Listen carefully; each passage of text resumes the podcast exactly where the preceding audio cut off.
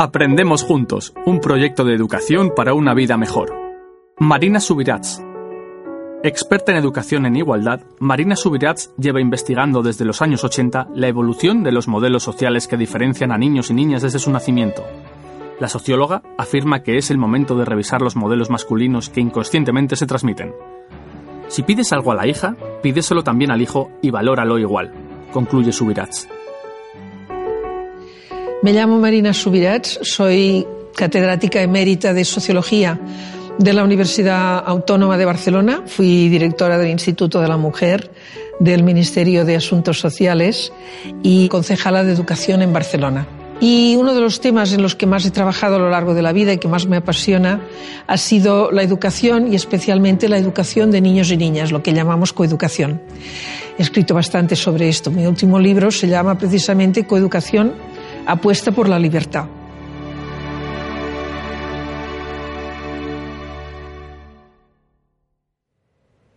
Hola Marina. Hola. Soy Esther, soy madre, tengo una niña de 10 años y me gustaría conversar un poquito contigo sobre temas de educación. El otro día iba en el coche con mi hija y me decía, me preguntaba que cuántos jefes había en mi trabajo y que cuántos de ellos eran mujeres. Entonces, al margen de que esa pregunta ya en sí me llamó la atención, ¿qué podemos hacer desde la educación para que los niños y las niñas, eh, mi hija y sus compañeros, tengan todas las mismas oportunidades? Pues bueno, mira, primera cosa, Esther, el que tu hija pregunte esto ya es un buen signo. Quiere decir que para ella no es normal, por ejemplo, que todos los jefes sean hombres, ¿eh? Mm. o que le interesa saber si lo son, si no lo son, cuántas mujeres, es decir, que es sensible al tema. Porque uno de los problemas fundamentales que tenemos es que lo que llamamos el androcentrismo, es decir, el que todo esté eh, montado en la sociedad y en la cultura para que eh, mm, la figura masculina sea central, es algo tan normal, ha sido siempre así, con lo cual no lo vemos como algo sorprendente, que debería sorprendernos, ¿verdad? Mm. Pues no, no nos sorprende, es lo normal. Entonces, la primera cosa que necesitamos para cambiar las mentalidades, que es hoy el problema principal que tenemos, es que las personas, mujeres y hombres, se den cuenta de que no es normal el androcentrismo, que no es normal que en una sociedad en la cual existen dos sexos distintos, hombres y mujeres, resulte que todo está pensado en función de los hombres. Y que lo que encontramos normal es que los hombres sean los que mandan, los hombres sean los que disponen, los que escriben, mm. los que, eh, en fin, ocupan el mundo público ¿eh? y que las mujeres están en su casa. Esto pertenece al pasado. En el futuro y en el presente tenemos ya que cambiarlo totalmente y ver que no es normal. Y por lo tanto, está muy bien que tu hija se dé cuenta de que algo pasa. Mm. Me decía un día que una mujer nunca sería presidenta del gobierno, eh, lo mismo que una niña nunca sería delegada de su clase, porque los niños tenían el balón y nunca iban a votar por una niña. Entonces, sí, un poco. Entonces, ¿tú crees que en las escuelas lo mismo que estudiamos, los niños estudian matemáticas o estudian lengua o inglés, sería necesario eh, una asignatura que fuera eh, educación en igualdad, por ejemplo? Mira, una, una asignatura que sea educación por la igualdad es absolutamente necesaria, pero no basta. ¿Por qué? Porque eh, el problema no es eh, todo lo que, digamos, adquirimos como conocimientos. Si nos vamos a los conocimientos, ¿qué es lo que sabemos hoy? Que mm, a partir de que ha existido la escuela mixta en España, que se ha generalizado a partir de los años 80, las mujeres en España hemos dado un salto extraordinario en términos de niveles educativos. Y hoy estamos por encima de los hombres en, en número de eh, licenciaturas universitarias, por ejemplo. Por lo tanto, en términos de lo que hay que aprender eh, en los libros y en las materias, en las asignaturas, eh, esto mm, las mujeres están bien. ¿Qué es lo que pasa?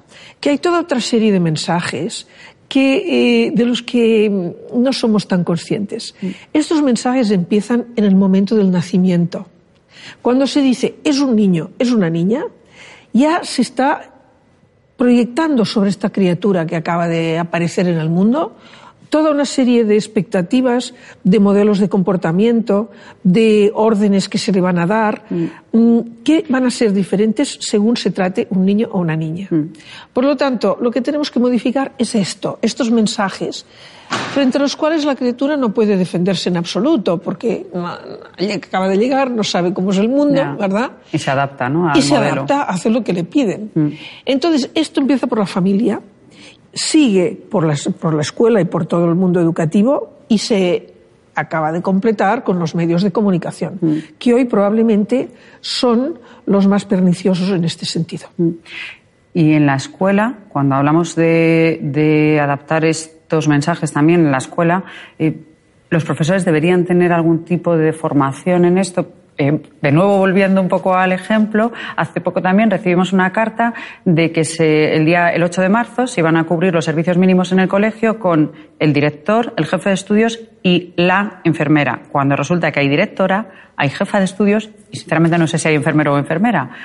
Pero entonces, habría que educar también a los Por supuesto, por supuesto. Si quieres, luego vamos a ver todo lo que ocurre en la escuela. Pero para empezar con lo que me preguntas, que es la formación. Esto a mí me preocupa muchísimo, porque esto es como si eh, pues una fábrica de coches fabricara coches que tienen pieza defectuosa desde el primer momento. Mm. Luego es mucho más difícil corregirlo. Y aquí estamos fabricando enseñantes que les faltan toda una serie de conocimientos. ¿Qué conocimientos? Pues precisamente los que debieran de aprender en relación a niños y niñas y a cómo tratar todo este tema, ¿verdad? Ah, hace ya muchos años, en los 80, cuando yo empecé a trabajar en este tema, ah, había profesorado en las escuelas universitarias de magisterio que estaba interesado por este cambio, sobre todo profesoras. Mm. Y recuerdo que en el Instituto de la Mujer hicimos muchos encuentros, en los 80, en los 90, precisamente donde estábamos viendo cómo tenía que cambiar la formación del profesorado, en qué aspectos, para introducir esta dimensión. Lamentablemente esto no ocurrió. ¿eh? ¿Qué es lo que, cómo está? Yo no conozco todas las escuelas de, profesorado, por supuesto, de España, ni mucho menos. Pero de las que conozco, mm, esto no ha ocurrido. Es decir, lo que nos encontramos hoy es que eh, se forma al profesorado del futuro con una ignorancia absoluta del término niños-niñas. Se ignora y ah, no, la cultura es para todos y ya con esto ya estamos introduciendo un masculino que se da como universal y punto. Mm. ¿eh? Entonces esto llega al punto que, eh, por ejemplo, pues nada, hace como un mes las, las alumnas de una de las escuelas universitarias de magisterio, me pidieron que fuera a darles una charla y se quejaban justamente, es que en todos nuestros estudios no hemos contemplado en absoluto, nadie nos ha explicado eh, este tema, el tema de la coeducación. Evidentemente, mm, habrá algunas profesoras y a lo mejor también algún profesor, alguno incluso lo conozco, que sí se interesan por este tema y sí eh, lo introducen en sus clases pero es absolutamente minoritario y voluntario. Es decir, que si la persona, el, maestro, el, el, profesor, la profesora, pues son sensibles a este tema, lo explicarán. Y si no, no. Un poco más por su interés personal o por su, por su capacidad personal. Exacto. No hemos conseguido que, eh, que esto se haga de una manera sistemática, cuando hoy esto es más importante que muchas otras materias y muchas otras asignaturas que, digamos, eh, eh, tratan sobre, sobre conocimientos que están al alcance de, de cualquier persona a mm. través de Internet, etcétera, ¿no? Y en cambio, esta formación es fundamental y no se hace. Claro, y eso tendrá que ver, supongo, también con el hecho de que, como decías, académicamente, incluso las chicas o las niñas parece que eh, se han incorporado a ámbitos universitarios totalmente, tienen bastantes buenos expedientes académicos, pero resulta que luego no se las ve en, en los puestos de responsabilidad, de dirección, de investigación, ¿no? O de rectoras y demás. Exactamente. Mira, lo que ocurre es que, digamos, en todo lo que es formal, las chicas saben que si estudian, se examinan y lo hacen bien, obtendrán los títulos, etcétera. Pero al mismo tiempo, desde el nacimiento, repito, ¿eh? y en las escuelas, pues desde la guardería. Mm. Estamos trabajando con guarderías y lo vemos ya. El mensaje que reciben las niñas es de que somos el segundo sexo, como dijo Simón de Beauvoir. Es decir, eh, tú no eres la importante. El importante es el niño. ¿eh? Y entonces el niño es estimulado, al niño se le impulsa, se le, eh, se le ayuda, se le, ¿eh? lo, se le pone en el centro del acto educativo. Y a la niña no, a la niña se la utiliza el profesorado sin darse cuenta. La utiliza muchas veces como, como auxiliar suyo, ¿no? Como para ayudarme con estos chicos que mm, se mueven y enredan. Como de cuidadora, ¿no? Como de... cuidadora. Pero esto lo encontramos desde los dos años, desde los tres años. Mm, mm. Entonces, claro, la niña va adquiriendo el, rol de que ella no es la principal, la, la, la protagonista. Y por lo tanto, esto va generando eh, inseguridad. De modo que nos encontramos luego en la juventud con, mujeres hoy que son potentísimas, que han hecho muchos estudios brillantísimamente, que a lo mejor han dado la vuelta al mundo solas y que luego, cuando a lo mejor se les ofrece un trabajo de responsabilidad, dicen, uy, no. O, o más simplemente, estamos en una charla, hay mayoría de mujeres, mmm, se abre la posibilidad de, hacer preguntas y las mujeres calladitas. Mm. Es decir, hay una inseguridad en las mujeres que eh, es una inseguridad producida por la propia cultura y por los mensajes que les damos. Mm. ¿eh? Mm. Y siempre la sensación que viene, por ejemplo, también del lenguaje. Por ejemplo, yo he oído a niñas, ¿no? Eh, recuerdo un día en un aula, una, una maestra, ahora los niños pueden salir al patio. Y una niña decirle a otra, oye, ¿y nosotras?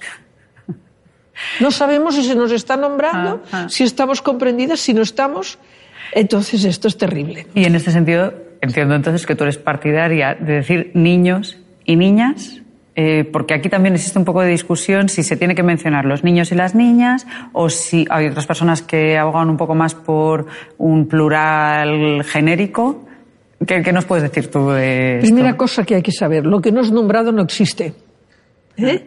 Es decir, si no eres nombrada, pues tú no sabes si aquella orden es para ti o aquella sugerencia, si aquello va contigo, si no, si a lo mejor das un paso delante y te dicen, uy, tú no. Mm. Y entonces eh, ¿no? Te, vas a sentir muy mal. Por lo tanto, hay que nombrar, hay que nombrar. Esto es fundamental. Mm.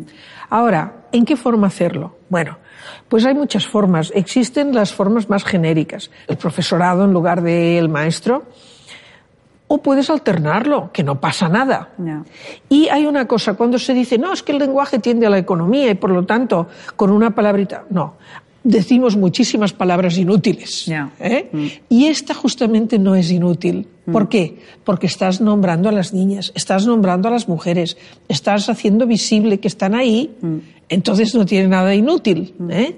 Por lo tanto, y no, y no, no me parece tampoco lógico algunas de las explicaciones que dan los lingüistas, que bueno, el lenguaje pues tiene unas normas y hay que cumplir las normas. No, el lenguaje es algo vivo que responde en todo momento a la comunidad de los hablantes. Y entonces, por lo tanto, se ha transformado en el tiempo en función de cómo cambia la sociedad. Mm. De modo que, mm, jueza, uy, no, jueza. Bueno, porque antes no había mujeres que ejercieran de que ejercieran eh, que fueran juezas. Ahora hay mujeres juezas, pues ¿por qué no vamos a decir juezas? Yo soy ingeniera y en mi título pone ingeniera. Ingeniera. Esto lo sé porque en la etapa que yo estaba en el Instituto de la Mujer conseguimos, con mucho esfuerzo, que la Real Academia aceptara el femenino en toda una serie de títulos universitarios. Pues muchas gracias, porque ¿Eh? yo soy ingeniera. No, no es ningún mérito personal. Fueron muchísimas mujeres las que pelearon por este tema, ah. pero lo conseguimos.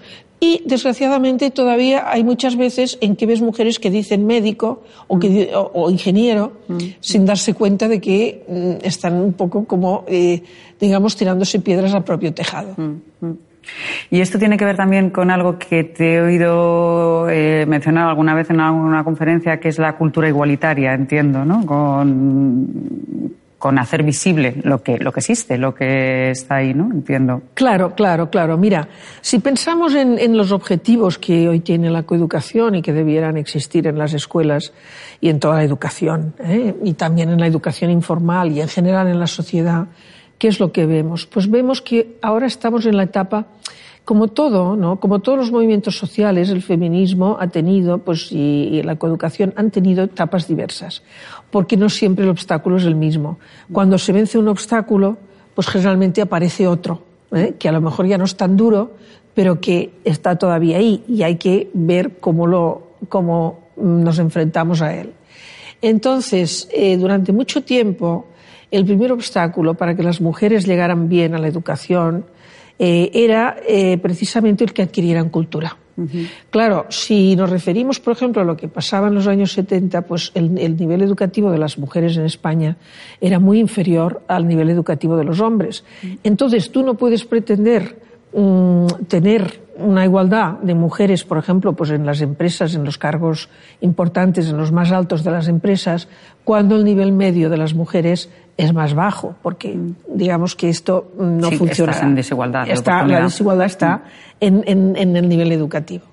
Ahora es al revés. Ahora tendríamos que tener más mujeres en las cúpulas de las empresas, porque esto correspondería a los niveles educativos reales de la sociedad, ¿verdad? Uh -huh. Entonces, eh, bueno, en esta etapa se ha superado. Como te decía, pues ya ha llegado el momento en que las mujeres son mucho más numerosas, con títulos académicos, incluso con doctorado, que esto ha tardado bastante, pero ya hemos llegado a tener el 50% cada año de mujeres doctoras aproximadamente. Ahora estamos en una etapa un poco diferente. Eh, ¿Cuál es la nueva etapa que hay que enfocar? Lo que yo llamo la desaparición de los géneros y la eh, construcción de una, de una cultura andrógina, mm. no androcéntrica, mm. andrógina. Es decir, que una todo lo que se atribuía a los hombres y todo lo que se atribuía a las mujeres. Yeah. Y que lo ponga al alcance de todo el mundo. Entonces esto es una operación complicada. ¿Por qué? Porque durante milenios se ha creído que todo lo de los hombres era más importante, ¿no? Esto ha sido el androcentrismo. Entonces, eh, las mujeres, cuando queremos mm, progresar, ser más libres, tendemos a imitar los comportamientos masculinos. Mm. ¿eh? En una primera etapa, bueno, esto era inevitable, Mm. porque había que aprender a conducir, había que aprender a trabajar fuera de casa, había que estudiar, había que aprender a, a ir en bicicleta, etc. Había que hacer todo. Todo. ¿eh? Ah, por lo tanto, sí que era nuestro esfuerzo por ser capaces de hacer todo lo que ellos hacían. Mm. Lo malo es que esto no estuvo acompañado de que los hombres hicieran el esfuerzo por aprender todo lo que nosotras O hacíamos. sea, ellos se han quedado un poco más cojos en el Se fondo. han quedado más cojos. ¿eh? Yo esto lo repito mucho. Hoy las mujeres caminamos sobre dos pies, los hombres caminan sobre uno en general. No. Y el día que ese uno no funciona bien, por ejemplo, que no hay trabajo, que se quedan sin empleo, Pierden la identidad, ¿no? pierden la identidad y los ves hundirse. Una mujer cuando se queda sin empleo lo puede pasar mal, pero dice, mira, ahora me ocuparé de mi casa mucho más, tendré tiempo para arreglar los armarios, ver a mis amigas, estar más con mi madre, Sí. En las jubilaciones lo ves mucho eso. y entonces no te hundes, puedes pasar problemas económicos, pero personalmente tu vida sigue teniendo sentido. Ah. Para muchos hombres no. ¿eh? Por lo tanto, efectivamente, ellos se han quedado más cojos y hoy una de las cosas más importantes es cambiar el modelo masculino, porque es un modelo muy negativo y que, que- que tiene consecuencias muy duras. ¿no? Entonces, eh, hay que ir hacia una forma cultural que, digamos, ponga al alcance, no solo que lo que hemos hecho, que es poner al alcance de las mujeres casi todo lo que estaba al alcance de los hombres, Pero también al revés. al revés. ¿eh? También al revés.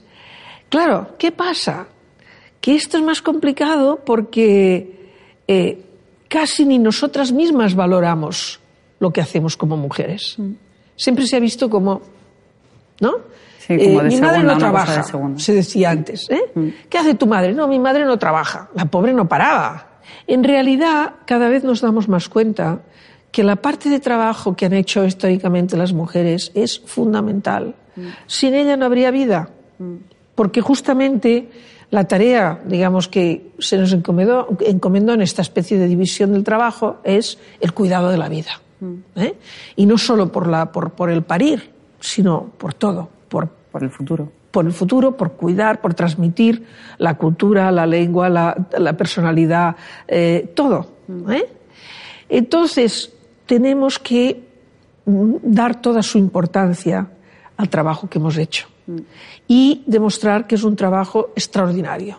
Que tiene sus partes malas, como todos los trabajos, porque hay muchos trabajos que hacen los hombres Que también las tienen, sí. Claro, que tienen riesgos, que tienen eh, pues aburrimiento, que tienen eh, esfuerzo, que tienen, ¿verdad?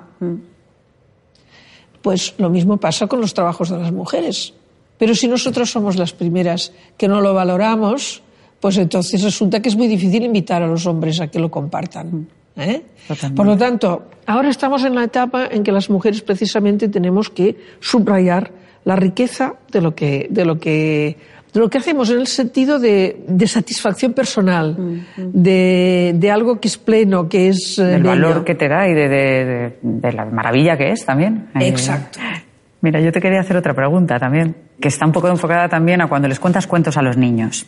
Y en concreto, por ejemplo, muchos cuentos que contamos a los niños a veces, porque nos los han contado a nosotros así, eh, el cuento de la Bella Durmiente, que se duerme y la despierta el príncipe con un beso. ¿Qué habría pasado si nos hubieran contado la historia de forma diferente. Si el príncipe no le hubiera dado el beso, por ejemplo, o si no se hubiera despertado, ¿cómo habría cambiado nuestra percepción de los hombres y las mujeres? Claro, claro, claro. En el mundo tradicional, los cuentos, eh, en épocas en que eh, no, la gente no sabía leer ni escribir, la cultura se transmitía y las normas de vida se transmitían a través de los cuentos, en gran parte. Y en el mundo tradicional tenía muy claro que mujeres y hombres eran totalmente distintos, tenían papeles distintos y esto tenía que seguir así. Uh -huh. uh, por lo tanto, los cuentos servían para poner a las mujeres en su lugar. Uh -huh. O sea, tú no vas a vivir hasta que un príncipe no te bese. Te despierte. ¿Eh? Te despierte. ¿Por qué? Pues ahí había toda la metáfora del, del despertar de la sexualidad, de, del llegar a ser alguien, porque ella es alguien en tanto que esposa de, ¿eh? o madre. En tanto que el otro te despierta. Exacto. Es decir, el otro te da acceso a la vida. Tú por ti misma, no. Nada de nada. Y esto está en todos los cuentos, porque la Cenicienta nos dice lo mismo. ¿eh? O sea, la pobre ahí limpiando lentejas y aburrida y, y, sucia. Y Blancanieves. Y Blancanieves y todas. ¿eh? Todas, todos estos cuentos tradicionales siguen la misma pauta. Ah, y, y, algunos que nos dan algunos elementos adicionales que son curiosos. Por ejemplo, la ratita, el cuento de la ratita, no sé si lo conoces. Sí, sí. Bueno, pues que, es, que se cuenta a criaturas muy pequeñas. Y, y, y, qué le pasa a la ratita? Ah, pues no le gusta el marido que le proponen, le gusta otro, que es mucho más guapo. guapo. Fatal. Ah. Te, se te va a comer. Sí, sí. O sea, ah. tú no sabes lo que te conviene. Ah. Tienes que. No puedes decidir tú. No. Si tú decides, vas por mal camino. ¿eh? Mm, mm. Aquí quien sabe tiene que decidir y tú a callar y a obedecer. Mm. Fíjate qué mensajes. Mm. A una niña que apenas eh, sabe qué es el mundo. Sí, que le estás dando el modelo. Claro. Mm. Entonces, si ahí hubiera habido otra, otros mensajes, pues hubiéramos tenido otras mujeres.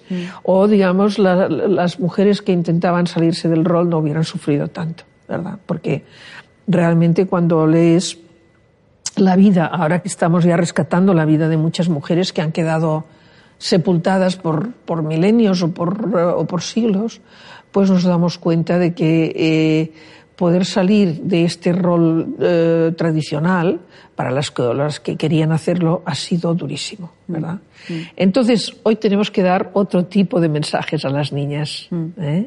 Tenemos que hacerlas protagonistas, que pueden vivir por sí mismas, que, que, tienen fuerza por sí mismas, que tienen, que sus deseos valen, que su criterio vale. Mm.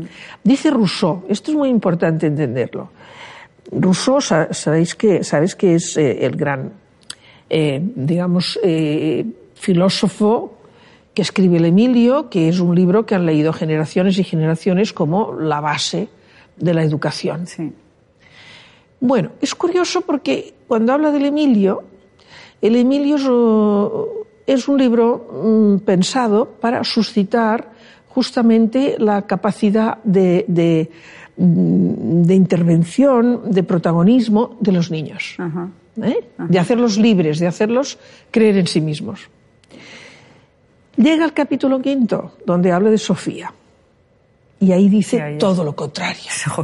todo lo contrario. Ahí dice una cosa que a mí me asombra, que generaciones de maestras la hayan leído mm.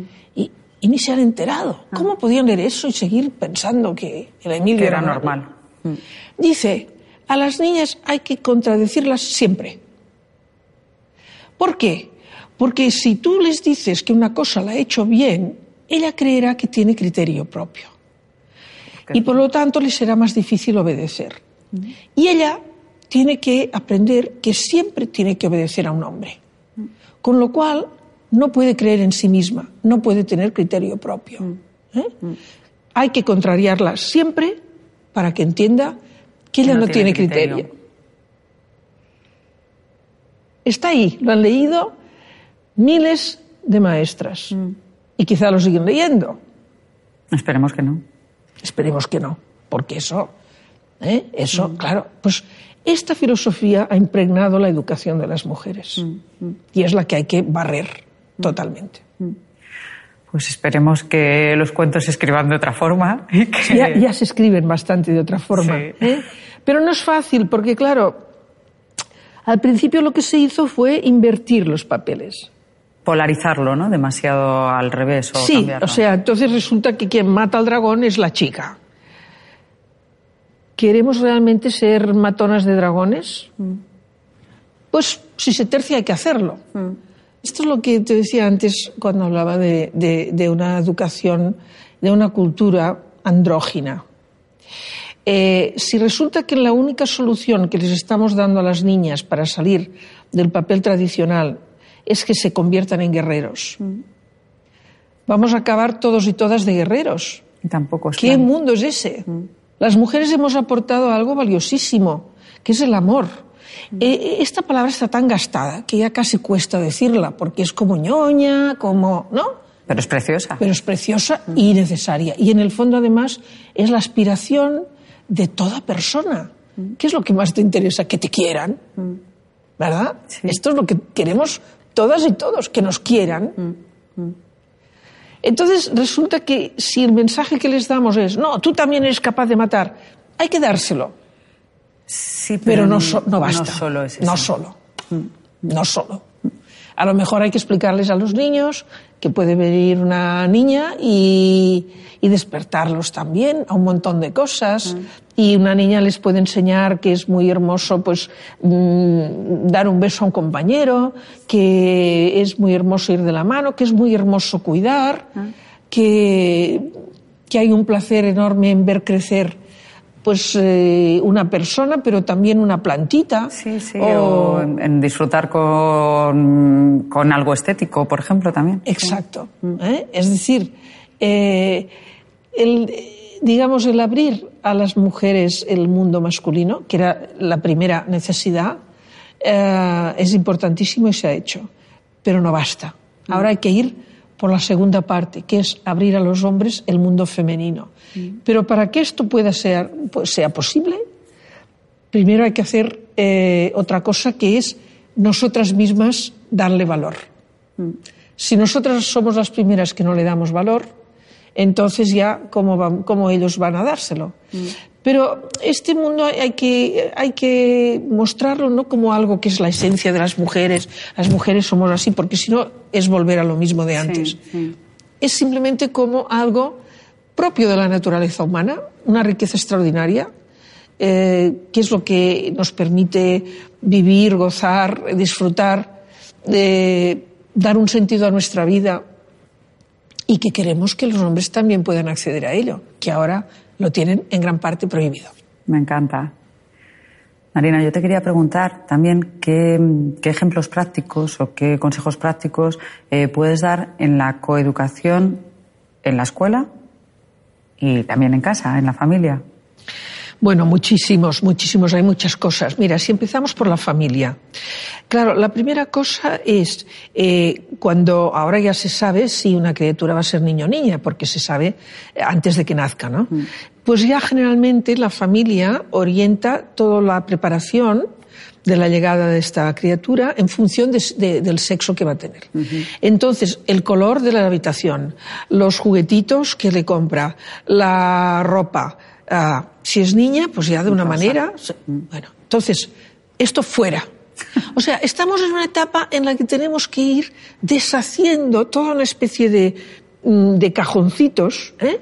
que, hemos hecho por una razón. que hay que tener clara. Siempre la humanidad, en cuanto establece diferencias, que las diferencias existen, pero generalmente siempre las convierte en jerarquías. Mal asunto.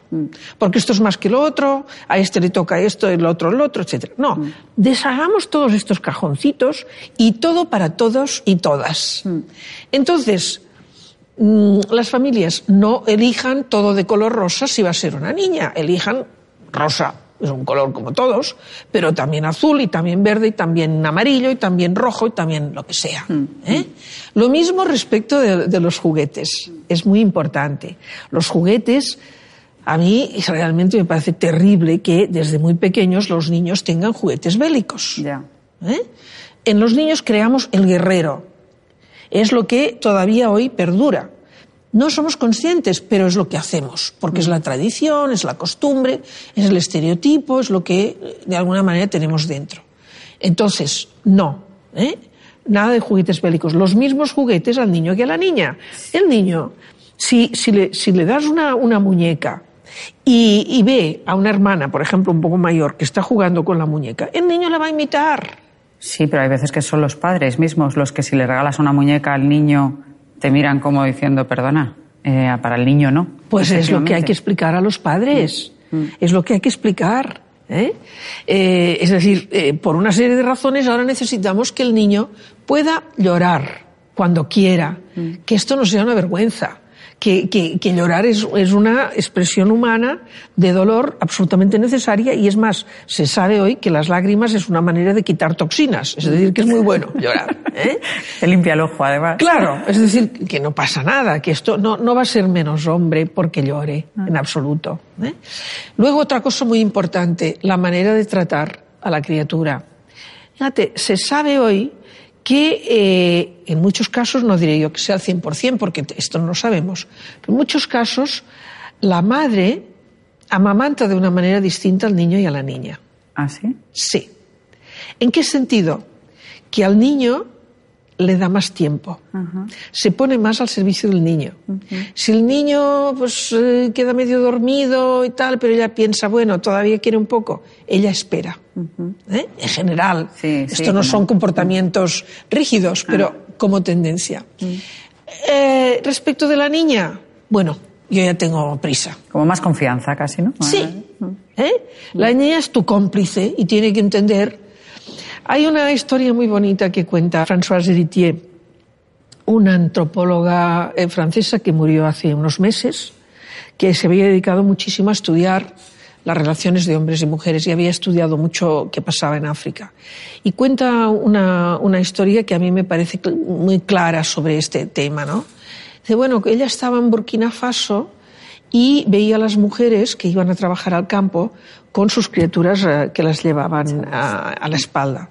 Entonces ella veía que eh, cuando la criatura lloraba, si era un niño, inmediatamente la cogían y le daban la teta. Si era una niña, no. Esperaban. Y les preguntó, ¿por qué hacéis esta diferencia? Y las mujeres le dijeron, mira, es que los niños tienen el corazón rojo, impaciente, y no les puedes hacer esperar. En cambio, una niña tiene que aprender que nunca va a tener satisfacción en la vida. Uf, qué duro, ¿verdad? Que nunca va a tener satisfacción, nunca va a obtener lo que ella quiere.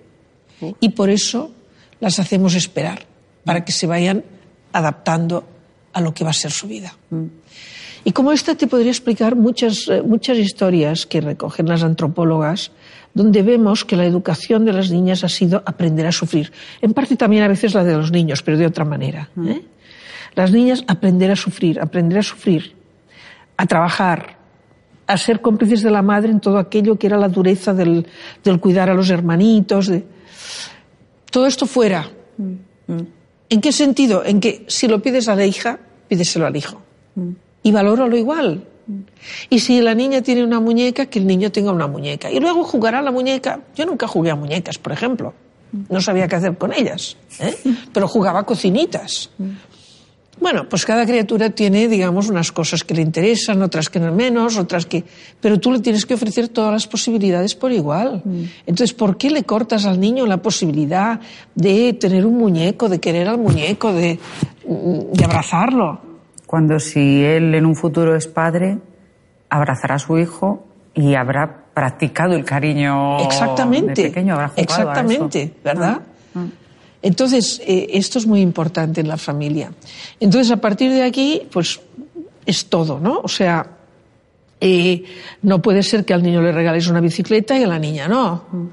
O sea, la niña tiene que desarrollarse igualmente, tiene que hacer deporte igualmente, ¿eh? y el niño tiene que aprender a cuidar, tiene que aprender a querer. Si no, cuando tú seas mayor y estés enferma, tu hijo no irá a verte, porque no sabrá ni qué hacer ahí, ¿verdad? Y dirá, bueno, yo tengo trabajo, y lo mío es trabajar mucho, ganar dinero, Y la pero... pistola. ¿eh? La pistola del y juego. la pistola del juego. sí. Y, no, y no sabrá. Y es porque es irresponsable, no, es porque le has dado el mensaje que esto no es para él. O sea que hay muchísimo trabajo por ahí para hacer. En relación con lo que decías de Burkina Faso, hace cuando nació mi niña, una persona muy cercana que, que aprecio muchísimo, mayor, me decía, eh, pues mira, yo casi cuando tuve niños me alegré de que fueran niños eh, porque las mujeres sufren más. Y ya esa predisposición a pensar eso, Claro, claro. Hay todavía muchas culturas en las que el nacimiento del hijo es muy superior, valorado, de una manera muy superior a la de la hija. Bueno, y además, no solo esto, sino que hay muchas niñas a las que se las mata. En este momento, hace años ya leí un libro, ahora debe ser una cifra mayor, pero hace años ya un libro que da la cifra de 140 millones de mujeres que faltan en el mundo. ¿Por qué? Pues en parte porque por la, la ley china que obligaba a tener un solo hijo, entonces si era niña, muchas veces ya se abortaba antes. Y en la India por el tema de, de la dote y de que las niñas no son valoradas. Entonces también se aborta mucho más o se mata mucho más a, lo- a los bebés niñas. Entonces, claro, mm, tenemos una mentalidad que si ya en el momento de nacer tu destino queda marcado en bien o en mal por, por tu sexo, pues luego será muy difícil que esto lo podamos cambiar, ¿verdad? Sí, incluso como para protegerte cuando, cuando a lo mejor no es necesaria esa protección. sí. Exactamente. Y en las aulas, eh, ¿qué ejemplos prácticos de coeducación nos puedes contar? Bueno, en las aulas muchísimos. Eh, vamos a ver, primera cosa, eh, el lenguaje. Eh, hay que revisar eh, todos los carteles que están en la, en la escuela. Eh, la, mm, también, por ejemplo, si mandamos cartas, si se mandan cartas a las familias, etcétera, revisar el lenguaje, ¿verdad? ¿Por qué? Porque despacho del director. En la mayoría de, de escuelas en España en este momento va a ser una directora, porque hay muchas más maestras en la primaria ¿eh? que maestros, pero despacho del director, sala de profesores. O sea, la niña va absorbiendo este lenguaje en el que ella no está, ¿verdad? Primera cosa. Las imágenes que se cuelgan en el aula, eh, todas estas. ¿Cuántos niños, cuántas niñas, cuántos hombres, cuántas mujeres, en qué actitudes, qué hacen? ¿eh? Todo este es, es un ámbito. Luego está uno que es el que en este momento casi más trabajamos, porque es importantísimo también, que es el de los patios. ¿eh?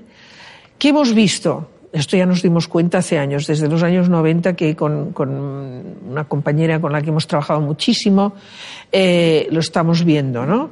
Eh, y con, vaya, los diferentes equipos en los que, he tenido sobre este tema, lo hemos visto. Los patios han ido cambiando los patios de las escuelas. Cada vez más eh, son patios mm, transformados en, eh, en pistas de deporte. ¿Mm? Si había jardines, se han cortado los árboles, entonces es cemento, es eh, toda una, una- una valla que casi parece una cárcel Una cárcel. aquello, ¿eh?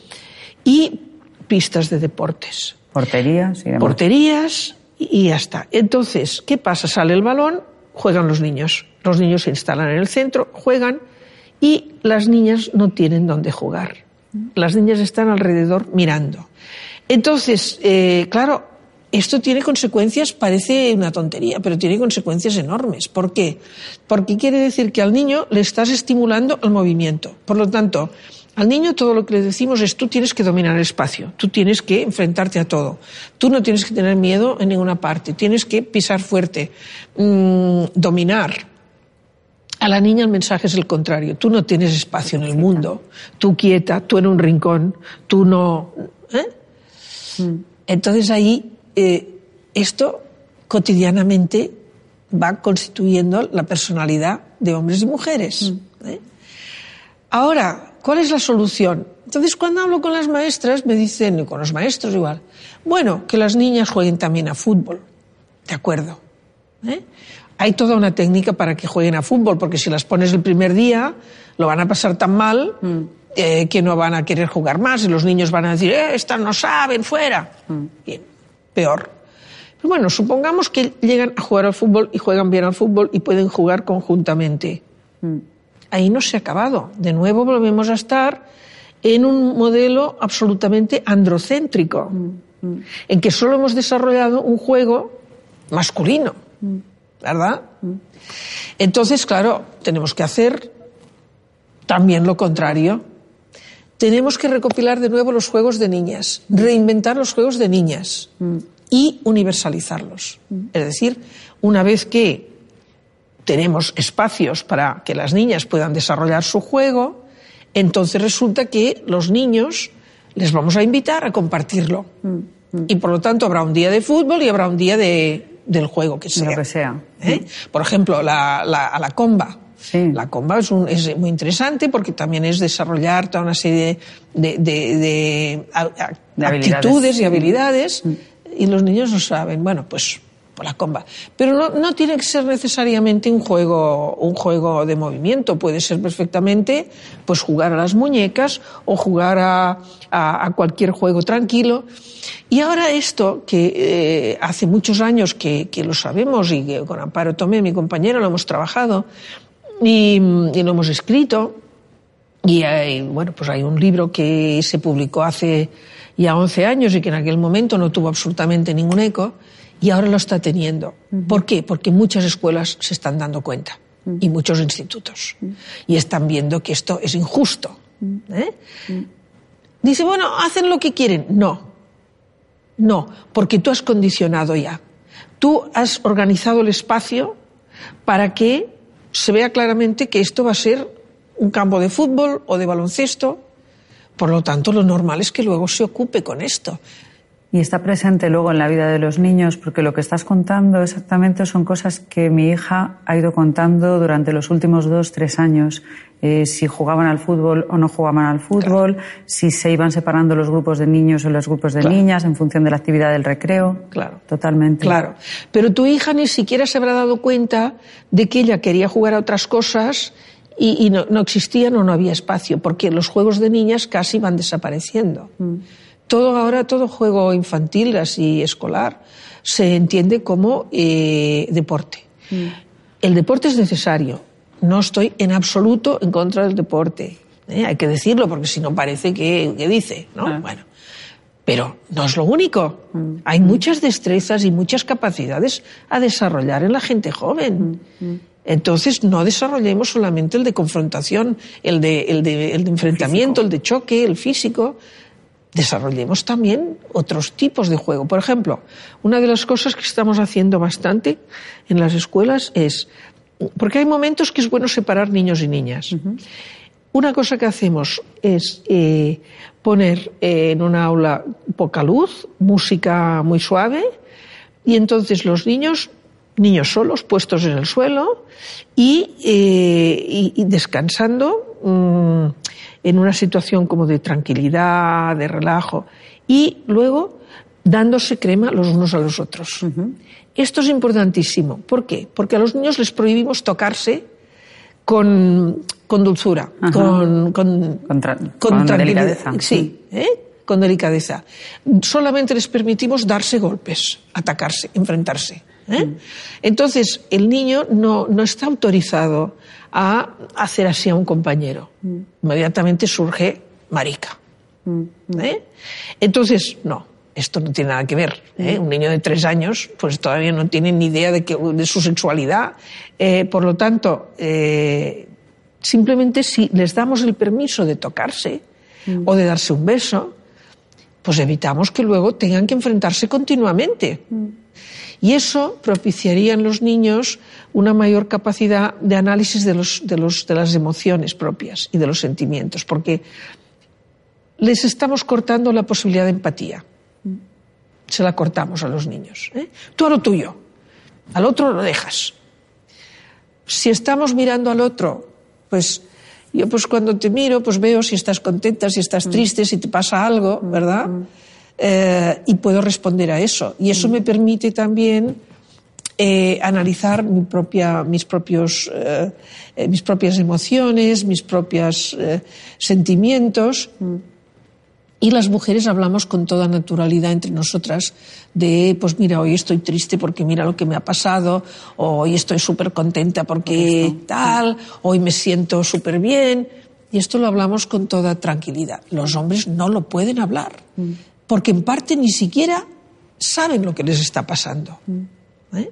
Tienen que refugiarse en hablar de fútbol, porque si no, como me dijo, como me dijo el alcalde de Barcelona cuando era concejala un día, digo, ¿por qué siempre habláis de fútbol? Dice, ¿y de qué íbamos a hablar si no? Ah, claro, ¿qué más hay? El feminismo es una, un movimiento de liberación de mujeres y de hombres. Pasa que los hombres todavía no se han dado del todo cuenta. Se darán. Esperemos. Muchas gracias, Marina. Me ha encantado hablar contigo. Y a mí Muchas hablar gracias. contigo también y saber de tu hija. Gracias. La esperanza del futuro. Al futuro. Gracias. Aprendemos Juntos, un proyecto de educación para una vida mejor de BBVA, con la colaboración de El País y Santillana. BBVA aprendemosjuntos.com.